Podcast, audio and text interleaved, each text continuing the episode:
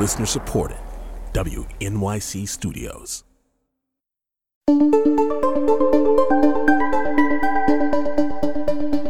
It's politics with Amy Walter on the takeaway. We begin today with news that the president, Donald Trump, and First Lady Melania Trump say they have tested positive for the coronavirus. With only about a month to go before the election, this news could upend an election that has already been buffeted by major events on an almost weekly basis. Tolu Olorunnipa is a White House reporter for the Washington Post. Hey, Tolu. Hey, how are you? I'm good, Tolu. Look, I want to be upfront with our audience here for both of our sake. We're recording this Friday morning, so we don't know exactly what will unfold in the next 72 hours. Just wanted to make sure our audience understands that. This is the President of the United States. He has tested positive for COVID. What does this mean for his ability to govern the nation right now? Oh, this is a huge development. Um, we're just about a month out from election day, and the president is quarantining, which means he cannot effectively run a campaign the way you would expect a sitting president to run a campaign. He has to cancel uh, a number of events that he had planned um, for the ramp up of his campaign to try to go into the home stretch and, the time of debates uh, and talk to as many voters as possible. He can't do that in person anymore. Uh, he's going to have to wait maybe for a week, maybe for two weeks. We're not really sure. It'll depend on how his symptoms develop, whether or not he is sick or incapacitated.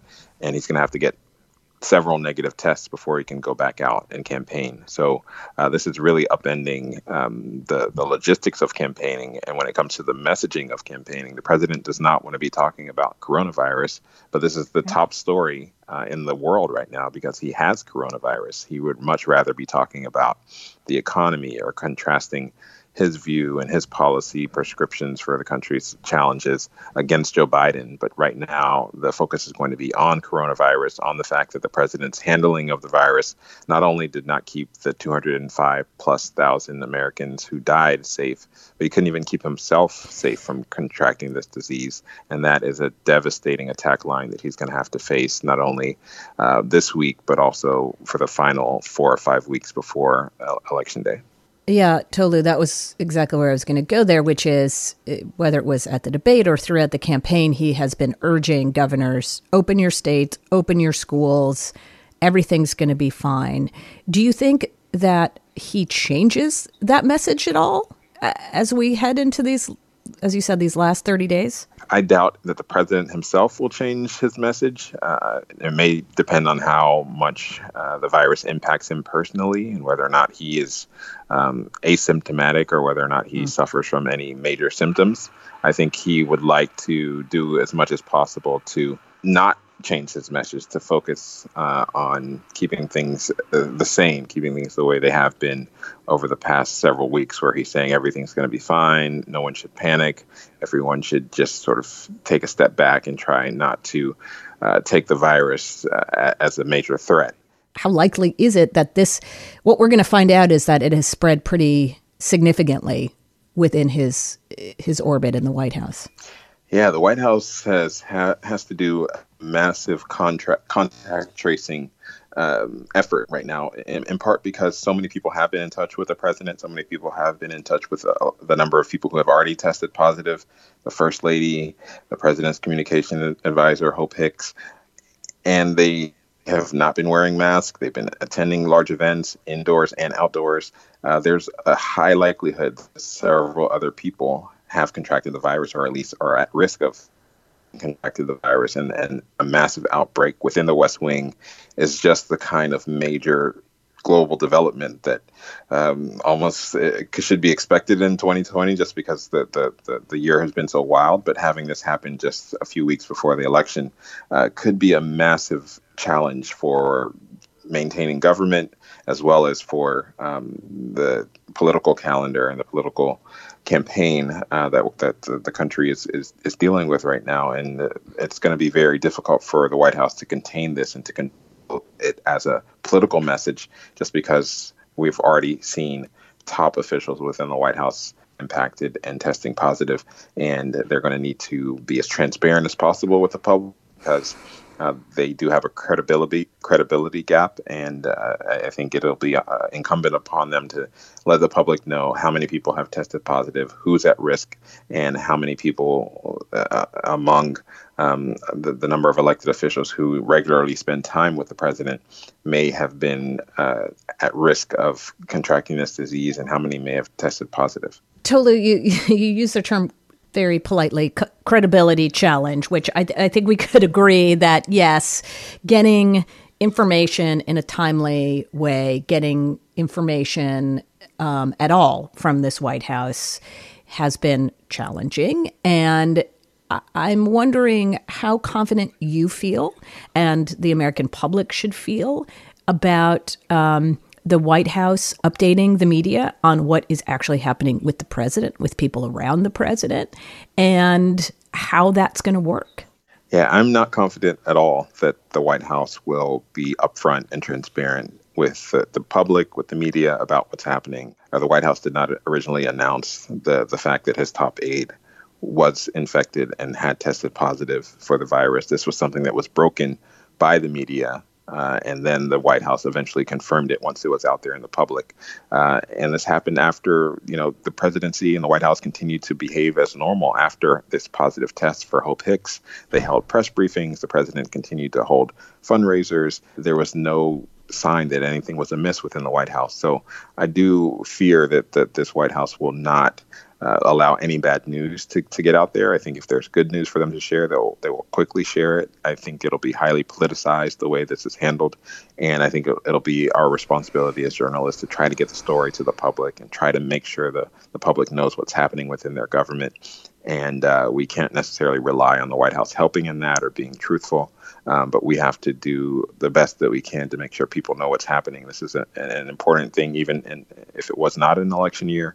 But as people are making their decision uh, over who will govern the country for the next four years, knowing as much as possible about the president's health and about the public health guidelines that are operating within the White House it's critical. And I think uh, as reporters, we're going to be doing as much as we can to make sure that the public has as much information as they need uh, about the state of the president's health, the state of whatever potential outbreak there may be in the West Wing, and the state of the government with just a few weeks to go before the election.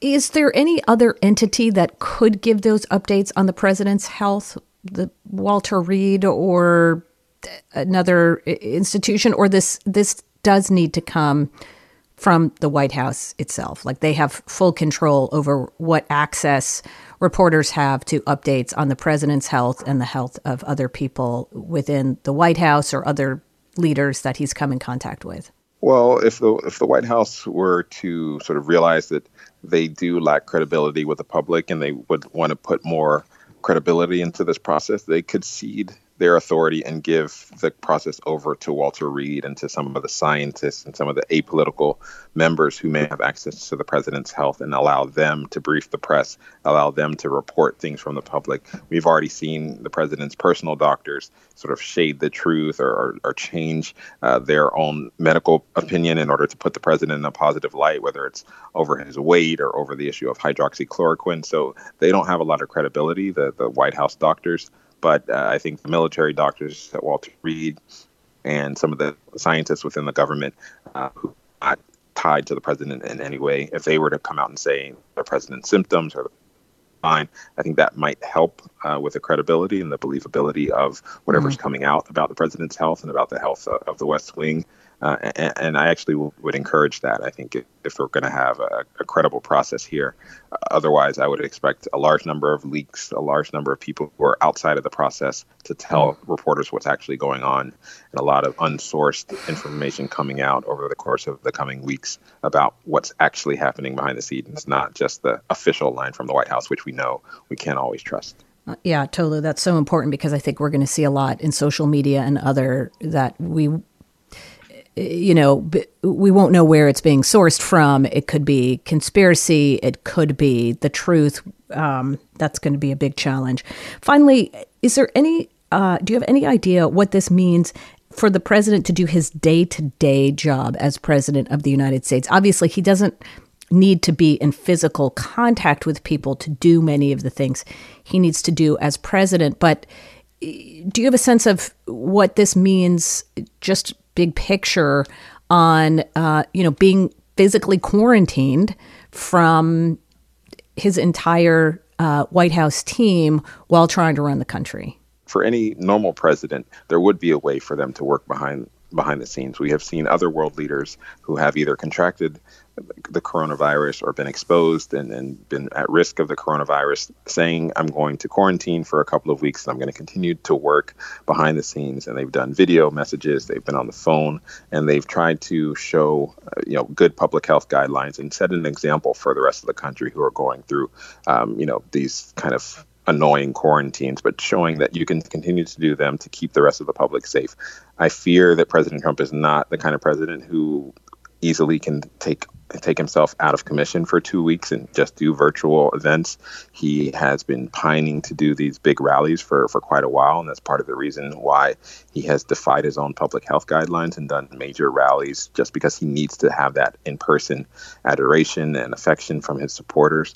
Uh, so for his role as president, as long as he remains asymptomatic, there's nothing that would stop him from, you know, negotiating over the phone with lawmakers, signing legislation, doing things remotely while he's in quarantine for the next several days. Uh, but for him as a person, as a showman who likes to be in person, who likes to have a crowd around him, it may be very difficult for him to follow the guidelines. And I think he'll be itching to get back out on the campaign trail and out in big crowds as soon as it's possible and even possibly before it's recommended from his uh, health advisors. Uh, so just knowing this president from covering him for, for quite a while, I do think that he is unlikely to just continue doing his job as normal from behind the scenes. I think he's going to be trying to figure out how to break out of quarantine as quickly as possible. Tolu Olorunnipa, thank you so much for joining us this morning on this very fast moving story. Really appreciate it. Sure thing. Thank you.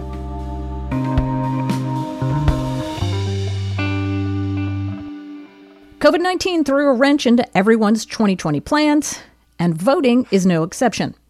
But President Trump has made no attempt to hide his disdain for one way to ensure safe voting. I think mail in voting is, is going to rig the election. I am urging my people. I hope it's going to be a fair election. If it's a fair You're election, I am 100% on board. But if I see tens of thousands of ballots being manipulated, I can't go along with that. And I'll tell what, you what, what does that from mean, a common sense, does that mean you're I'll tell to you tell what your it means. people to take to it the means street? you have a fraudulent election. This is all happening parallel to a number of election related lawsuits brought by Republicans and Democrats in states across the country. There are fights over everything from signature match rules to who can and can't collect absentee ballots to where those ballots can be physically dropped off. Both the Biden and Trump campaigns have put together legal teams to deal with pre election issues and prepare for what's likely to be significant post election litigation. To get perspective from the GOP, I spoke with Justin Riemer, chief counsel at the Republican National Committee. Well, this is by far the most robust uh, litigation effort that the Republican National Committee has engaged in uh, on these types of issues. So it is a significantly uh, more comprehensive effort than we've ever had. Uh, and so we are spending millions of dollars uh, on litigation and on what we view as protecting the integrity of the election. You said you're spending more this year. What makes this year feel like it's more at risk than any previous election? Like the answer to every question in 2020, it's COVID. COVID has led to an absolute explosion uh, in litigation uh, surrounding voting issues. Uh, and it started actually back in the spring when states were conducting their uh, began conducting their primaries. And uh, Democrats began uh, suing states and trying to strike down various rules related to their absentee voting processes. And we mobilized very quickly to be able to join those lawsuits to be able to defend those laws. So, can you give us some examples? Because I think for a lot of folks, they would say, of course, COVID changed everything as people, you know, we're going to change the way they voted and the nervousness, especially in the primaries about voting in person. But why wouldn't both Democrats and Republicans want people to be able to vote in a safe manner? And if that's getting a ballot at your house versus going in person, what's the difference? Well, absolutely. Well, first, uh, we do not have a problem with voters voting absentee. Uh, if a voter needs to vote absentee, or if a state allows a voter uh, to be able to vote absentee for any reason or, or no reason at all, uh, we have absolutely no no problem with that. So, uh, as a practical matter, I, I, just don't think we're we're necessarily against absent absentee voting um, at all. Uh, but what we do view is very important is that with more people voting absentee, uh, that the existing safeguards that are in place in the law are upheld, and they have unfortunately been under attack. So, with more people voting absentee, it seems like it is more important now than ever to have those existing uh, procedures in place. And from our standpoint, I think uh, the Democrat attorneys have used COVID as an excuse uh, to attack these laws that are on the books. Uh, many of these lawsuits that are brought are challenging policies that have been in place for years and years, and that the Democrats have actually been challenging for years and years. Uh, but they view COVID as having, uh, giving them better justification to be able to strike down these laws. I know that one other rule that is getting a lot of litigation, and I want you to talk about, is the question about how long after election day a, state election officials can receive a ballot. And if you can talk about that and where you uh, and the RNC are on this issue. This has been a key issue in the litigation battles that have been going on around the country. Election day delivery deadlines for absentee ballots have been challenged nationwide. Uh, and the courts thus far, it's been pretty much a split decision as far as whether or not those those deadlines for delivering an absentee ballot on election day will stand. And from our perspective, it's it's an important thing while COVID is certainly an emergency, at this point, it is not unforeseeable, right? Everyone knows that the virus is happening and that more absentee voting is happening. And so, from our perspective, we do not view it as a burden for individuals to have to return their ballots by election day. And many right. courts have agreed with us on that. I want to go back to something else you said when you, you talked about, you know, Republicans overall are not opposed to absentee voting, but the president sort of sounds like he does, especially when it comes to certain states. Can you help us square those two things? So, our main uh, qualm with all of this is uh, the difference between when a voter requests an absentee ballot and submits that application with the identifying information uh, that is required, and that the election official is able to process that ballot and know that the individual actually wants the ballot to be mailed to them. They can verify the identity as well as the address to where the ballot is, is supposed to be mailed. And that's fine. And the president has said that is perfectly fine. I do not have a problem with a solicited absentee ballot. Where the problem lies is in several states which which have decided to move to an all vote by mail election, uh, which which entails mailing ballots without a request. And to us, that's a big problem. Uh, states like um, Nevada and New Jersey and Montana have decided to do that. And there's a couple issues there. One is that the states are unfortunately not maintaining their voter rolls. So voters remain on the rolls uh, at addresses where they no longer reside, and voters die. And when the at, when the election officials go to mail out those ballots, there's ballots being delivered to those folks. There's ballots be- being delivered uh, to addresses where the voter no longer resides. With an application, you eliminate that problem because the election official is going to know the person actually wants a ballot to be mailed to them. And so that is the main difference there as far as uh, having a problem with, uh, with, with all vote by mail versus a solicited absentee ballot. Right. So you don't trust that the states, what they tell us is look, all of these ballots they have right? You have signature matches, you have codes, um, you know, basically like QR codes that matches a voter with a ballot that if a ballot comes to my house addressed to somebody else and I try to fill it out and send it in, it's going to get thrown out. You don't believe that to be the case? Well, I think certainly in many instances there it will be detected. But I will say, if the Democrats get their way on the litigation that they filed, those safeguards will no longer be there. Uh, things How like so? witness requirements. Because they're suing to strike all of these all of these laws down. Not all of them. I don't mean to overstate it, but they're uh-huh. suing to strike me- they're suing to strike many of them down. They're attacking signature matching provisions. They're attacking witness requirements. They're attacking ID requirements. I want to key in on one state we're going to be talking to folks there this week too, and that's Pennsylvania, which seems to have a lot of litigation, and there's also stuff making its way through the legislature. It's also a place the president famously said a lot of bad things happen in Philadelphia at the debate the other night. So, can you talk to us a little bit about what you all are seeing there, doing there, and what your expectations are for early vote and then post election? Well, I think Pennsylvania, rightfully so, has taken center stage in a lot of these voting debates and, and what's happening. They've had a lot of litigation. They've had a lot of problems uh, in administering their primary elections er- earlier this year. Uh, they are rolling out new voting equipment. Uh, and they are, uh, for the first time, have gone to no excuse absentee voting, uh, which actually uh, predates the COVID uh, pandemic. So this was already going to happen. Mm-hmm. And so the state is making a lot of changes. Uh, and we're concerned about uh, how they're going to implement these. And some of the early indicators from the primary uh, were unfortunately a, a, little distressing for us. Uh, the Democrats have also filed uh, several lawsuits there, uh, trying to strike down some of these provisions, these safeguards that I mentioned earlier. And so we're, we are quite concerned about what's happening in, in Pennsylvania. and we're placing a lot of emphasis on it. We have concerns about how the election will be administered. And so we want to be able to, you know, be have a line of sight into what's happening, and uh, just to make sure the election is run the right the right way.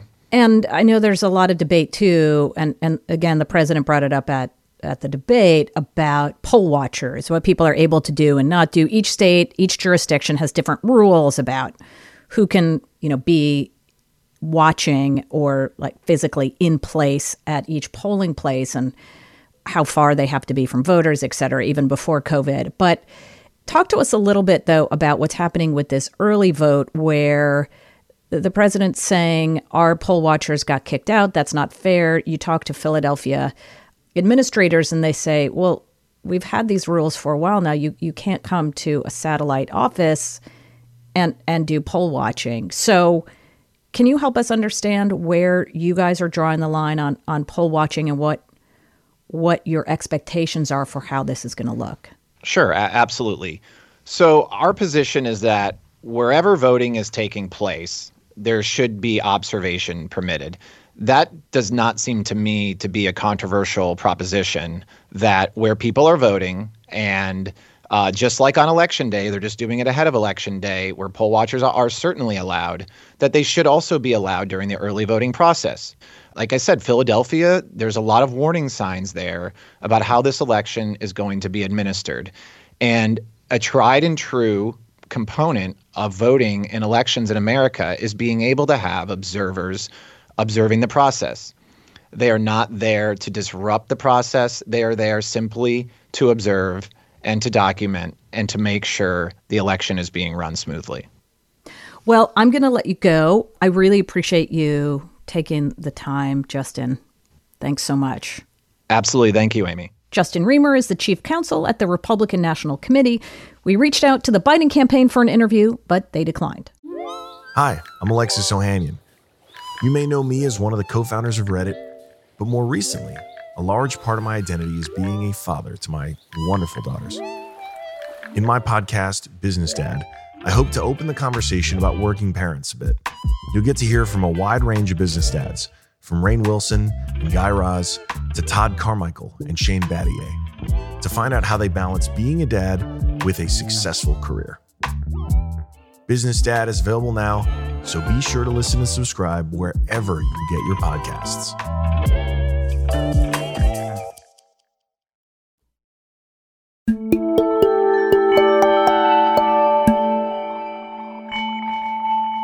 It's Politics with Amy Walter. As of today, more than 72 million Americans have requested absentee ballots, and more than 2 million Americans have cast their vote. This despite the fact the president has tried to delegitimize this very legal process of voting and continues to hint that he will not accept results of an election that does not go in his favor. Can you give a direct answer? You will accept the election? I have to see. Look, you. I have to see. No, I'm not going to just say yes. I'm not going to say no, and I didn't last time either. Meanwhile, election officials across the country are scrambling to update voters as lawsuits continue to make their way through the courts. It's a confusing and very fast moving process. To help us sort through it all, I reached out to Grace Panetta, who writes about elections and voting for Business Insider. So, the big picture right now is we have early voting beginning in many states. Um, over half of states have now sent out mail ballots to those who have requested them. Um, and already so far, as of today, October 1st, we have about 2 million people who have either submitted their mail ballots or who have voted early. So, this is definitely a big change from earlier years. Um, and so, obviously, in the primaries, states had varying levels of difficulty with scaling up mail voting. It's something that a lot of states didn't have much experience with, but a lot of lessons have been learned from those primaries that states have. And so far, things are going, you know, pretty smoothly. There are always going to be some bumps along the way with any process that's run by humans, including elections. But so far, you know, we're seeing mostly success with early voting in Virginia, North Carolina, which was the first state to send out everyone uh, their mail ballots for those who had requested them. So far as having a pretty smooth experience with ballots getting delivered on time and voters being notified when there are issues with their ballots. So, which states are the ones you pointed out, the ones that seem to be doing pretty well? And then there are others, and I know New York is a particular mm-hmm. focus of yours, that things are still look like a kind of a mess when it comes to the mail ballot. New York's election administration has been extremely problematic for a long time. It's really sort of a national stain on the city of New York, the, and this has been an issue for years and years. Unfortunately, there were a lot of problems with the primary, too, with mm-hmm. people not getting their ballots, and now they're having problems that they're blaming on the vendor for sending ballots to the wrong people, having things that are printed backwards but fortunately, when we look at the bigger picture, New York is not reflective of the rest of the nation. Um, and we obviously hear most about the things that go wrong. And, you know, in the states, the swing states especially, that are scaling up mail voting for the first time, we're seeing a lot of litigation um, and still dispute over the rules as we approach November 3rd in places like Michigan, Wisconsin, and Pennsylvania, where there have been lawsuits that have involved both Democrats and Republicans over when ballots can be received by when if they have to be postmarked by a certain date around the use of drop boxes. This is all still ongoing and it does put a lot of strain on election officials, but it's also something that states have been able to prepare for since the summer.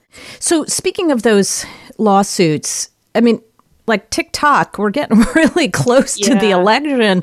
Do, do do you have any sense of wh- when these are going to get resolved and and if these could end up being litigated post election, potentially like all the way to the Supreme Court we're seeing a record amount of pre election litigation over the rules this year. This is a continuation of a trend that began after the 2000 election debacle, after Bush v. Gore, um, with parties and campaigns starting to use it as a political strategy. And now with the pandemic, I think nearly every state, with a few exceptions, have made some changes to their election rules, either legislatively or with executive orders. And then there are groups, outside groups, too, you know, calling on the judges and judiciaries in those states or at the federal level to make changes in response to the pandemic to preserve, you know, the right to equal protection to vote. Um, and you're right, we are sort of getting, you know, down to the wire here, and courts, you know, sometimes abide by a thing called the Purcell principle, which just essentially stipulates that courts should try not to make major changes to the rules of elections close to the day itself, but there are still so many cases pending. You're really seeing a record number of, of cases. And it does lead to a lot of confusion. For example, in South Carolina, there have been so many back and forth rulings and injunctions and stays on whether a witness signature is required, which is also a problem in the primary in Wisconsin. So you could have situations where people see the news that a court ruled that a signature isn't required, so they don't get it for their ballot, but then that decision gets stayed and their vote might be cast into doubt. In Wisconsin, we're seeing this over when ballots can be received by and over the voter registration deadline. And it really, you know, can cause a lot of strain for election officials to have to communicate mm. the rules out to people. Um, and make sure they get counted. And as as for when we can expect these suits to be resolved, I mean, it really, really depends on the situation, but I mean, hopefully, um, officials just really want clarity around the rules so they can properly educate voters. Um, and then when it comes to the post-election side of things, I mean, absolutely, we can see, you know, immediately lawsuits to be filed over the counting of mail ballots um, and the rules around that in such an mm. unprecedented situation. No side is going to want to give up an inch. What's your sense about whether one side or the other is better prepared, uh, Democrat, Republican, Biden, Trump, for this? Yeah, so both campaigns just have massive litigation teams that are focused 100% on these issues all the time now. It's really a mammoth effort like we've never seen before.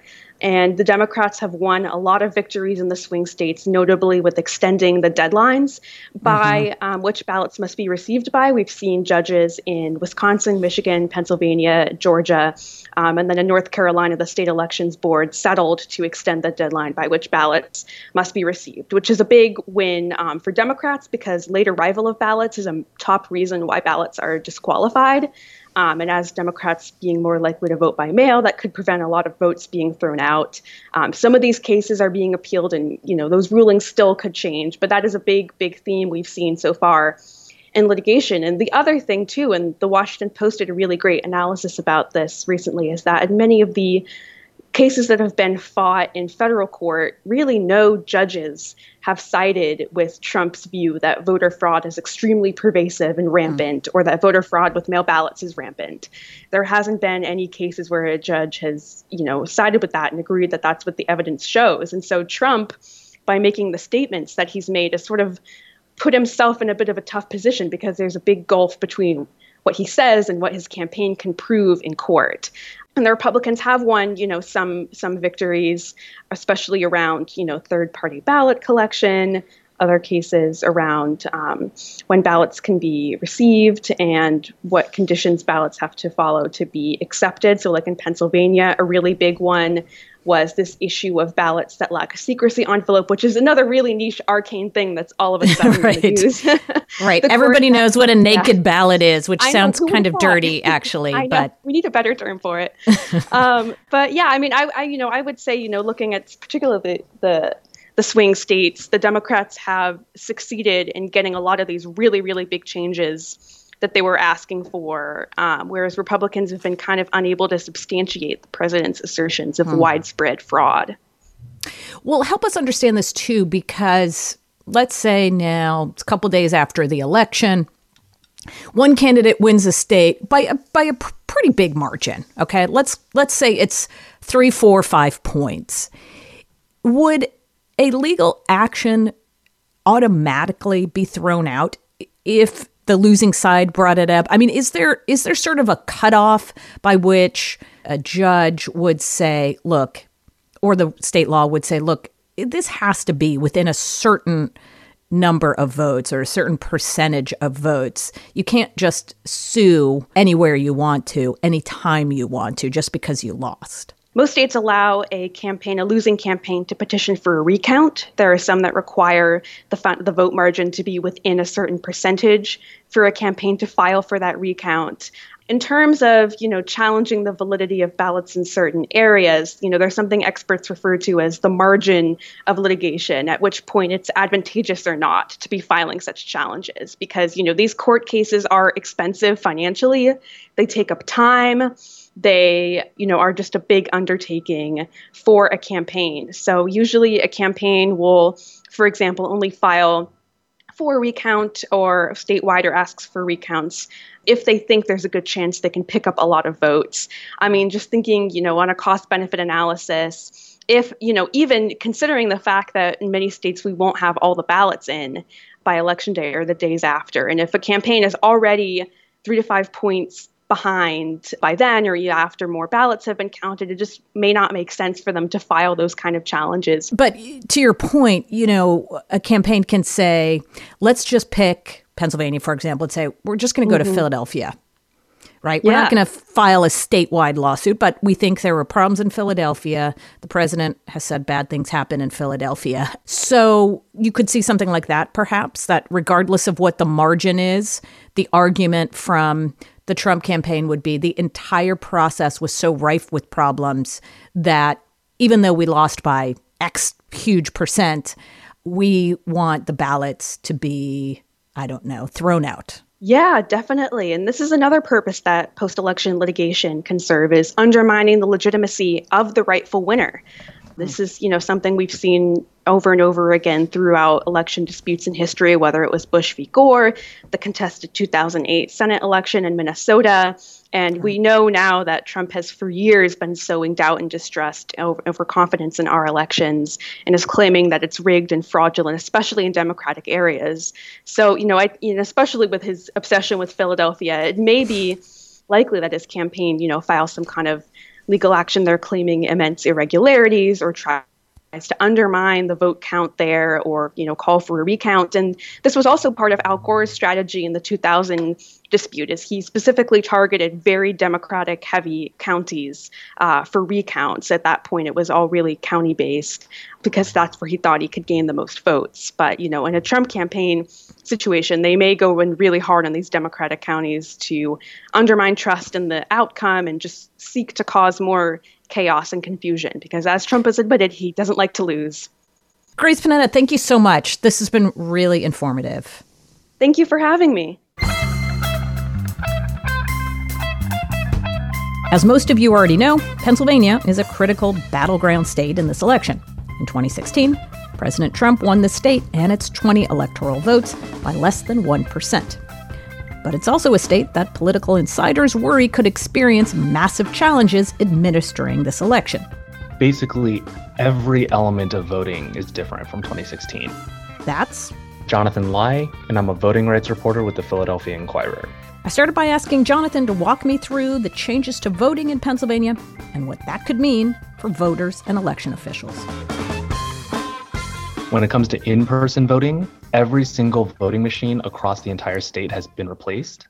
And when it comes to voting by mail, Pennsylvania last year enacted a new law that now allows any Pennsylvania voter to vote by mail without requiring an excuse. That plus the pandemic has really shifted the attention onto voting by mail. About half of the voters in the presidential primary in June voted by mail, and maybe close to half or even half of voters this year will be voting by mail. And that's really significant because in the past, only about 5% of the votes were by mail. And in the primary, can you walk us through some of the challenges or some of the good things that happened? It basically, help us understand if what you saw in the primary gives us any insight into what we could expect for November. Yeah, I mean, I think basically we take all the challenges that we saw in the primary when it comes to staffing, when it comes to being able to handle an absolute surge in mail ballot requests, when it comes to being able to open polling places and safely social distance people. We take all those challenges from the primary and we basically double them, right? Because turnout's going to be about double. And so everything that was difficult, including counting the ballots afterward, all of that is just so much higher now. And there, it took a long time, especially in hmm. Philadelphia and the Philadelphia suburbs, to it get did. those ballots counted. But were there also problems with that? I know a lot of ballots have been deemed invalid. Can you walk through some of that? Yeah, I mean, the reality is voting by mail does have higher rejection rates than voting in person. That's just part of voting by mail across the country. That's because usually things like people miss the deadlines, people have problems with their signatures, or now what we're seeing in Pennsylvania is if you forget to use your inner secrecy envelope and you return what we're calling a naked ballot, those will be rejected as well. It also takes a long time to count these ballots. The reality is, counting a paper ballot that is cast by mail takes longer than counting, just tallying up electronically all the ballots that were all the votes that were cast on voting machines on election day. Plus, Pennsylvania law is that you can't start tabulating or even processing these ballots. Is that right? Before election day?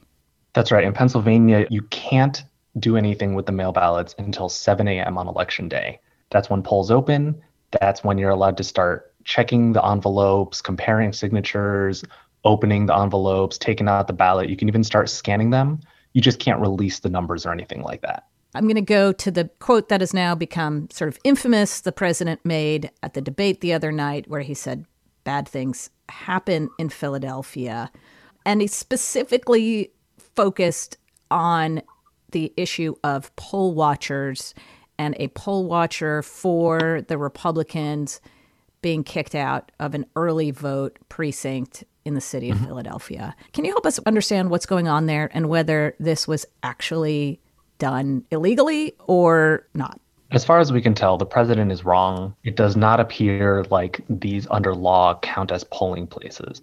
So here's what's happening you're allowed to go to your county elections office and apply for a mail in ballot in person. You're also allowed to request that that ballot be given to you on the spot. You're allowed to fill it out and you're allowed to return it. You can do that in one visit. And so what's happened is that's being described as early voting. It's not mm-hmm. technically a polling place, early voting center the way other states do it. You're not using a voting machine. You're requesting and filling out and submitting a mail ballot in one visit at the election office. So that's what these are. Philadelphia is opening 17 of these elections offices where people can go. They can also register to vote there. It's very much an election office. However, because people are voting there, these supposed poll watchers, which I should note, we don't really know that they are poll watchers because in Pennsylvania, you have to be certified as a poll watcher. We can't have random people arbitrarily entering polling places. So there are reasons why you have to be certified as a poll watcher. The Trump campaign does not have certified poll watchers in Philadelphia right now. And so these were not poll watchers. And as far as we can tell, under state law, these are not polling places. Talk to us about the other issue. This is not Philadelphia itself, but Northeast Pennsylvania, where there was the case of ballots being tossed out. Mm-hmm. President Trump again addressed this, saying these ballots, they were thrown in the trash. They had my name on them. Just another sign that Democrats are trying to rig this election. Can you tell us what that's really about? What happened there? This is in Luzerne County, which is a Republican led county that is actually a swing county that voted for Obama and then voted for Donald Trump in 2016. This is not what the president is describing. There's no evidence of fraud or a conspiracy to rig the election. The county has said that there was a temporary worker who, in this worker's first few days on the job, got confused about the envelopes and the ballots thought that perhaps it was not a ballot, but it was an application, got confused, and threw the ballots out. To be clear, it is not good that election materials, including ballots, be thrown out, even if by mistake. that is not the same thing as having some sort of grand conspiracy to rig an election. There were nine ballots, and I will note former DOJ officials and experts say we should not know whom those ballots were cast for we should not know that seven of those votes were cast for Donald Trump. There is no legitimate investigative reason for us to know that. Instead, they say that that suggests partisan reasons. Jonathan, I, I really appreciate you taking all this time with us today to walk through all of this. Thank you for all the great reporting you're doing up there and stay safe. Thank you.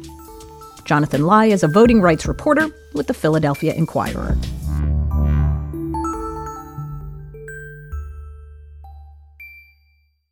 Investigative journalists, the Manhattan District Attorney, two out of three Americans, according to a Reuters Ipsos poll. What do they all have in common? Well, they want to see Donald Trump's taxes. People have spent years requesting, searching, and otherwise trying to force those documents to light with the same fervor that propelled King Arthur to search for the Holy Grail. Stop! What is your name? It is Arthur, King of the Britons. What? Is your quest? To seek the Holy Grail. Well, last weekend, we found out that the New York Times has them, or at least some of them. And by now, you've certainly heard some of the big takeaways. Andrea Bernstein is co host of the Trump Inc. podcast from WNYC and ProPublica. She's also author of American Oligarchs The Kushners, the Trumps, and the Marriage of Money and Power. That's out in paperback on Tuesday. So, the thing that really stood out the most to me was what the New York Times described as the vise that Trump is under. He owes hundreds of millions of dollars of debt, which we understood, but we didn't understand the backdrop that he is really hemorrhaging money from his businesses. So here you have a president who has a almost direct financial interest in winning re-election. So it's not just about holding onto power or prestige, as it is for most presidents running for reelection, or being able to enact a certain ideological program. In his case, his family company's bottom line directly depends on the outcome. And that's because if he's president in the next few years when this debt is due, it puts the banks in this really difficult situation of having to decide perhaps are they going to default a sitting president or mm. are they going to not? Either choice is bad, and so long as he's president, he has the ability to drum up profits in his hotels and his golf courses by what we see every day, which is that people who seek favor from him can patronize his establishments and will typically get something from it or will often get something from it. So he has this sort of money machine possibility while he's president, but not so much if he loses. And that is right. a really unique historical situation that we're in. But it seems as if, and the, the, New York Times pointed this out too, that even with all the benefits, as you pointed out, of being president and having all these properties and potentially using them to help pump up his profits, they've still continued to lose money. So, if this indeed is a gambit to try to uh, make as much money as possible to shore these holdings up, it hasn't really worked out, has it? Well, it has and it hasn't. It's certainly clear from the Times reporting and from reporting that we've done that he's been able to make more money than he would have. That is, lose hmm. less money because he's president. So there's that. And the other thing if you look at sort of the broad historical sweep that this reporting and other reporting brings out, what you see is a man who has always been able to start with a big pile of money and then find some other infusion. So first it was his father's real estate empire that he was able to use to invest in businesses and enterprises that were mostly losing money. The apprentice gave him a big infusion of money and all the licensing deals that came off of that. And he spent it on, on golf courses, which it's been clear for quite some time are money losing businesses. And now he's in a situation where his sort of next uh, mechanism for propping up his empire is the presidency. That is extraordinary.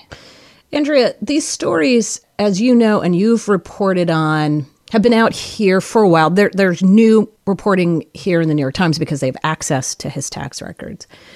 But it seems like these stories come out, they make this big splash, and then there's this sort of collective shrug, it seems, from the American public. Either we knew this about him and this is why we don't like him, or this, I like him, I don't think this is true, or he's just a good businessman and he's writing off losses like any good business would. He's still a really rich dude. I don't understand it. So, is there a reason you think that these don't get the kind of traction that, again, in any other era with any other person as president would seem to be a big, big campaign altering deal? Yeah, well, these stories exist in the same truth ecosystem that every other story exists in. Mm. So we have the Trump base, the sort of roughly 40% of the American public, who believe and have been encouraged to believe by him and by supportive news sources that every time a story like this comes out, it's just to tarnish Trump. And one of the things I like about Trump is that he he stands up to what they see as attempts to tear him down. That's one of the things that appeal to them. So it's this sort of perfect cycle of a story comes out which would fell anybody else, but for Trump it somehow solidifies the support among his base. The question is does it mean anything to anyone, to that tiny sliver of swing voters, to this sort of corporate permission structure, which was very happy in the early days of Trump to go along because people were making money, their taxes were getting lowered. But you see a situation where his own financial enterprise looks shakier and shakier and shakier, it can raise questions. So I think that there is certainly that. There's certainly the idea that while people are really suffering in this country, the president is paying so little taxes. And, this is from a man whose family company was started with help from the taxpayers. There never would have been a Trump real estate empire had not US taxpayers guaranteed loans in the early days and really helped get it off the ground. So that is the irony here that the Trump company, the Trump organization and all its uh, affiliated companies succeeded because of we the taxpayers. And Donald Trump's father, Fred Trump, and now Donald Trump, and one of the things that the Times pointed to, also his children, appear to be doing everything they can to not pay anything back to the well of taxpayers that sort of made them what they are. And you know, the idea at the time was that this is good for everybody. It's good for the private developers and the private business people, but also good for the country to have these people succeed. So there was a sense of everybody marching together in the same direction that has really, really frayed, and particularly under this president. And you know, it's something that is the sort of both the general direction that the country's been moving in to have very wealthy people pay fewer and fewer taxes, but it's something that the Trump family has almost stands alone in mm. the way that they have avoided paying taxes. And this is something that the Times documented. And one year it was sort of Trump who claimed the biggest losses and the biggest deductions. So it's an actual, not just a figurative superlative. Andrea Bernstein, thank you so much for joining me, walking us through this. Thank you so much, Amy. Great talking to you as always. Andrea Bernstein is co host of the Trump Inc. podcast from WNYC and ProPublica. She's also the author of American Oligarchs, The Kushners, The Trumps, and the Marriage of Money and Power. And that's all for us today. I think we can all agree it's time for everyone to take a deep breath as we process a lot of news happening very fast. We'll be watching it with you. And let's give some props to the team who helped make this happen.